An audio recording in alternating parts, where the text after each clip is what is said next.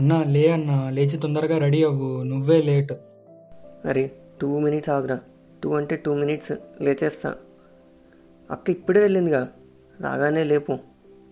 అక్క ఎప్పుడో వచ్చిందన్నా నువ్వే లేట్ రెడీ అవ్వు. మళ్ళీ లేట్ అయితే ఎండ పడుతుందంట పెద్దమ్మ చెప్పింది. సర్లే లేస్తున్నా. మా అమ్మ అయితే నన్ను చూసి ఆశ్చర్యపడిపోతుంది. ఏంటి వీడు పొద్దున్నే లేచి స్కూల్కి రెడీ అవ్వమంటే అవ్వడు? ఇప్పుడు అందరినీ వీడే లేపుతున్నాడు అని. అన్నయ్య పెదనాన్న రెడీ అయ్యాక ఒక సంచిలో టవలు అవి పెట్టుకొని బయలుదేరాం. మా పెదనాన్నకి పాత పాటలన్నా జానపదాలన్నా చాలా ఇష్టం. ఒక రకంగా ప్రాణం అని చెప్పొచ్చు. పొద్దున్నే రేడియోలో పాటలు లేదా అప్పుడప్పుడు తనే కొత్తవి పాడేవారు. ఆ అప్పుడప్పుడు ఆ రోజే. అలా మేము చెరువుకి బయలుదేరగానే అందుకున్నారు. పొద్దున్నే లేచినాడు కాదరయ్యా వాడు సంచి చేత పట్టినాడు కాదరయ్యా. సంచి చేత పట్టినాడు కాదరయ్యా వాడు చెరువు బాట పట్టినాడు కాదరయ్యా. పొద్దున్నే లేచినాడు కాదరయ్యా మరి చెరువు బాట పట్టినారు కాదరయ్యా. ఇది మా పెద్దనాన్న తరచూ పాడే పాట. సమయం సందర్భం బట్టే పంక్తులు మార్చేస్తూ ఉంటారు. అది ఆయనకు వెన్నతో పెట్టిన విద్య. గట్టుకు చేరేసరికి సూర్యుడు ఉదయించేశాడు అసలుకైతే దాని పేరు గట్టు కాదు పాలబుగ్గ.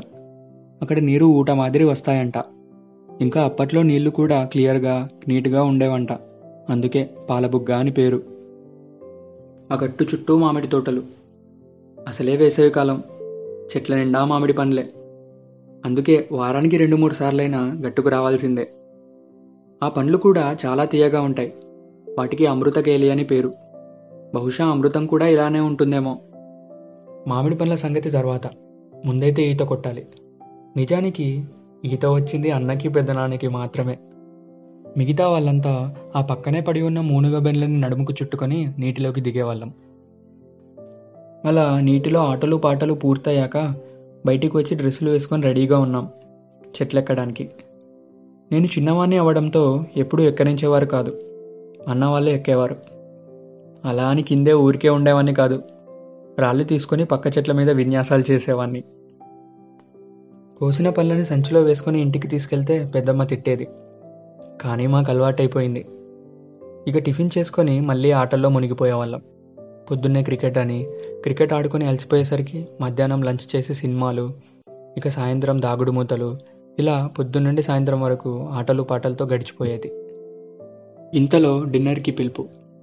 పెద్దమ్మ పిల్లలందరినీ చుట్టూ కూర్చోబెట్టుకొని ముద్దలు కలిపి పెట్టేది. గబగబా తిని వెళ్ళి మంచాలు వేసి రెడీగా ఉన్నాం సిద్ధుడి కథ కోసం. కానీ పెద్దమ్మే లేట్.